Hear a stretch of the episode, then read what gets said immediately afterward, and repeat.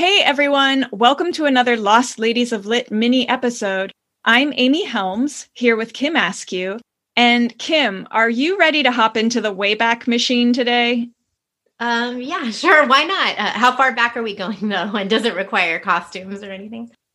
I don't know about costumes, but it's pretty far back. It's the year 1148. Oh, wow. So I can just wear a sheet or something? I don't know. yeah, toga, toga. We are going to be talking about a female Byzantine historian. Oh, okay. Well, wake me when it's over then. no, I mean, granted, it does sound coma inducingly boring when I say that, but I promise you, this lost lady is worth discussing. And because it's a mini, we don't have to get too deep into it, right? We'll just do the fun stuff because she's got some hints of Cersei Lannister from Game of Thrones, if you want to know the truth. Ooh, well, I love Cersei. So her name was Anna Komnene. She was a political player who was extremely ambitious, almost to a ruthless degree. She was an intellectual juggernaut who had soap opera worthy family drama, and all of that prompted her to put pen to paper to tell her version of the family history in her 15 volume epic work, The Alexiad. Are you serious? 15 volumes. Stop it. I hate to break it to you, but there is no way in hell I'm going to sit down and read this one I can't. No. God bless you, Anna, but no. No. I know. Truth be told, I I'm certain I will not read it. And I'm guessing our listeners won't either. That's fine. Let's just own it. Actually, I tried listening to a recording of the rise and fall of the Roman Empire last summer and it almost killed me. Did I tell you that? No, but I'm not surprised. And I'm proud of you for attempting it anyway. Way to go. So, no, I'm not going to be eagerly diving into the 15 volume Alexiad either, but I definitely think this Lost Lady is worth getting the 411 on. And by 411, I mean all the juicy stuff. Okay, well, you know, I was kind of joking about not being interested. I mean, hello, she wrote something called the Alexiad. Am I saying that right? Mm-hmm. And good for her. I mean, we have enough epic stories written by men. I, you know, I am curious actually. So let's do it. And she actually modeled the Alexiad after a lot of the classic Greek epics. She was a fan of those. I figured from the name. Yes. I will say it does sound like it might be a more engaging bit of reading than you might at first suppose. Um, in the Paris Review, Edmund White said Anna exhibits her learning and talent like a peacock splaying his feathers, and the work is all the better for it, turning what could otherwise have been dry hagiography into an engaging document of a crucial era. And apparently, she was pretty funny and snarky at times in the books. That sounds promising, but maybe the Cliff's Notes version would be better for us. okay. So, yeah, how about we just first explain why she wrote it and also where she wrote it? Because she took this project on while she was holed up in a convent where she had been exiled. She had been banished by her younger brother when she was in her mid to late 30s, basically. Why did he do that to her? Oh man, and it just makes you think of all the women who probably got exiled to a convent back then. That's so unfair. Well, he kind of had an excuse because she had tried to kill him. I'm sure he deserved it. Well, maybe. We're, here's where the Cersei Lannister stuff comes into play. Okay, tell me more. I'm really getting curious now. Let's back up a little bit. So, Princess Anna Komnene was the eldest child of Emperor Alexio and Empress Irene. Their home was the Great Palace of Constantinople. Ooh, so basically modern day Turkey is where we're talking about right now. Yeah, but back then it was kind of an eastern extension of the Roman Empire and it had some Greek influence in there too, but they would have seen themselves as Roman. And I don't believe the term Byzantine was even a thing until later on in history. I, I, don't know. I'm not a historian, so don't quote me on that. But anyway, Anna is the oldest child, and her dad had really only just claimed the throne a few years prior to her birth. He had wrested it away from another ruler who was basically running the empire into the ground. So Alexio, her dad, swoops in and sort of saves the day and begins making Byzantium great again to steal the tagline we would all love to forget. and as a little girl, Anna was betrothed to another junior emperor. So he was going to wind up being emperor. And they were going to kind of be emperor and empress together. The tradition back then was that the young girls would go off and live in the boy's household. So her future mother in law is basically responsible for raising her when she is like a preteen. And that mother, unbeknownst to Anna's parents, obtained a tutor for her to teach her mathematics, literature, history, medicine, Ooh. astronomy, military affairs, philosophy, Okay, so this is a time when little girls were really only being taught things like courtly etiquette. So this is major that this woman. oh my god! Step. And it was her mother-in-law. I thought you were going to say she did something terrible to her or something. Nothing against mother-in-laws, but you know, historically, you hear things. I mean, yeah. So I wasn't expecting that, but good for her mother-in-law. That's incredible. Tell me more.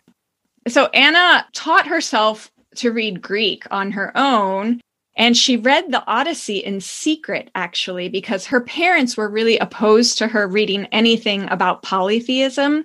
So she snuck that under the covers at night, sort of thing. I'm loving her. I'm loving her. She sounds great. I know. But a little snafu happens in that her betrothed, the man that she's supposed to marry, he was supposed to be the next in line to the throne. He ended up dying before they could get married. Not that surprising given the time. Right, exactly. So, as luck would have it, they have another eligible bachelor lined up for Anna. When she was 14 years old, she married another guy named Nicephorus, and we'll just call him Nick because it's easier. So she's now got another husband. The fiance that had died was supposed to go on to become the emperor, and she was going to rule alongside him. And now those plans are kind of thwarted. And yet, in Anna's mind, the plans have not changed. She's still in her head thinking, oh, yes, the throne is going to be mine. But when her father winds up being on his deathbed, her little brother, John, he was already kind of seen by the world as the rightful heir at that point. Although Anna, when she was born, had been presented with this royal diadem at birth, which basically signified that, yes, you are going to take over. So you can see where the conflict is getting set up here. The dying emperor Alexio, he did want his son John, Anna's younger brother, to succeed him, but Anna's mom, Empress Irene, she thought it was Anna's for the taking. She believed Anna was the presumptive next in line. And of course, cue the palace intrigue now, right? So Anna and her mom start plotting. The only problem is Anna's husband, Nick, Nicephorus. He's like, uh uh-uh, uh ladies, count me out. I am not helping you guys with this. And Anna is furious. She thinks he's a total wimp. She even says, Nature had mistaken their sexes, for he ought to have been the woman. Oh my God, Lady Macbeth is happening. Mm-hmm. So while their dad is on his deathbed, Anna's brother kind of pulls a shady move as well because he goes in to give his dad a hug on his deathbed and surreptitiously swipes the emperor's ring from his finger, which must have infuriated Anna. Wait, this is a real story. Yes. So you can see why she's pissed and it's like I'm I'm getting him out of the way. She really felt like she had been cheated out of her birthright and she tried for a year to wrest control from her brother, but her plots ended up being exposed. John found out she was plotting against him and he exiled her to the convent, which I guess there are worse things he could have done in that situation. I guess she's lucky she just got away with the convent. but I mean, we thought things were bad with the British royal family, right? This is way more drama. yeah, seriously. Wow. So it's hard to think that as a woman in that era, she would have been even considered as a potential ruler. Do you know if women were given that kind of power at that time?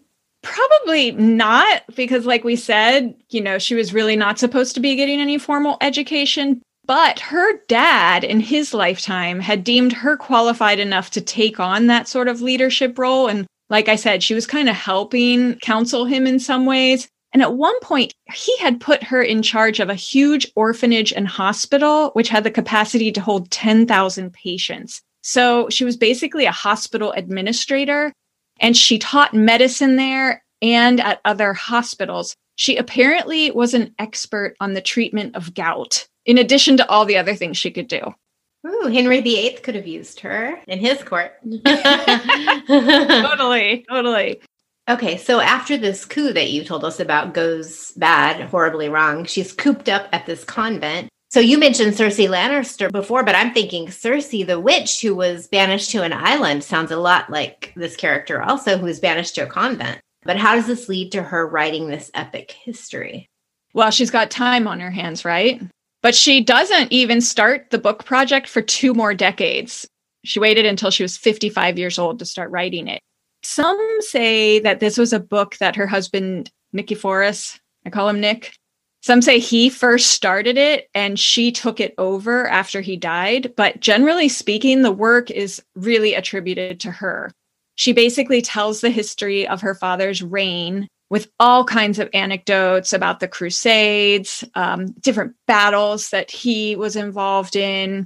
She has a lot of great detail. She writes all about the political landscape at the time. I mean, basically, it's considered really a prime historical document for his reign. Historians today are like, thank God she wrote this. Her agenda, though, was to depict her dad as one of the great men of history and to denigrate her brother and anyone else that she considered her enemies. So it was not an impartial bit of scholarship, but it is really a remarkable bit of scholarship nonetheless. Revenge is best served in a 15 volume. I would think Revenge would be best served in a pamphlet, but she definitely had an axe to grind, but it, it is considered a landmark work of history from the Middle Ages.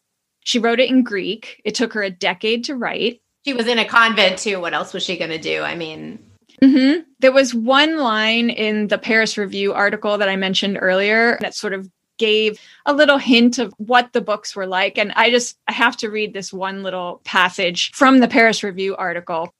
Bohemond of Taranto, for example, wins Anna's horrified admiration for successfully escaping his enemies by playing dead in a coffin all the way from Antioch to Rome with a deceased chicken hidden on his person. The putrid stench convinced anyone brave enough to take a peek that Bohemond really was a rotting corpse. So she's giving us that kind of color, like those kind of stories. I wasn't expecting it to be like that. I thought it was going to be so and so begat so and so, like the Old Testament almost. You really probably do want somebody to just distill the best bits for you. Some historians over time have theorized that Anna could not have written it all on her own, which honestly, how many times have we heard that? Oh, yeah, exactly. And even Shakespeare. So, whatever. Come on, everyone. And actually, since we mentioned the fall of the Roman Empire earlier, the author of that, Edward Gibbons, he had some things to say in the rise and fall of the Roman Empire about Anna Komnene. He likens her to Lady Macbeth, as you did, for trying to do away her brother. He really does not paint her in a very favorable light. She's heralded today, however, for being the first female historian. She's literally playing with the hand she's dealt. I mean, if a man did that, no one would think twice of it. I, I, I have nothing but respect for her. And yeah, so she wrote this incredible tome. She had this incredibly interesting life story on top of it. And so I just think that makes her special and worth discussing today, even if we never do lug the 15 volumes out of some library, which we're never going to do. No, it won't be my next speech read. But yeah, I'm, I'm very interested about her story. And I think other people would want to hear it. So and listeners, if you, like Kim, are looking for something a little more light, breezy, and fun, then we've got just the books for you. It's a collection, actually, by author Maud Hart Lovelace, whom we'll be discussing next week. It would be no exaggeration to call her book series literary comfort food. Absolutely. Known as the Betsy Tacy books, this coming of age series is centered around Lovelace's own upbringing in Minnesota, and they are so charming. And we've got an equally charming guest joining us to discuss them. New York based culture writer and editor Sadie Stein is joining us for the conversation. I'm so excited. And we had just so much fun geeking out with her over Maud Hart Lovelace. We can't wait for you to check out this episode. Until then, don't forget to rate and review us or spread the love on social media. Help us turn I've Never Heard of Her into your new favorite author. Our theme song was written and recorded by Jenny Malone, and our logo was designed by Harriet Grant. Lost Ladies of Lit is produced by Kim Askew and Amy Helmes.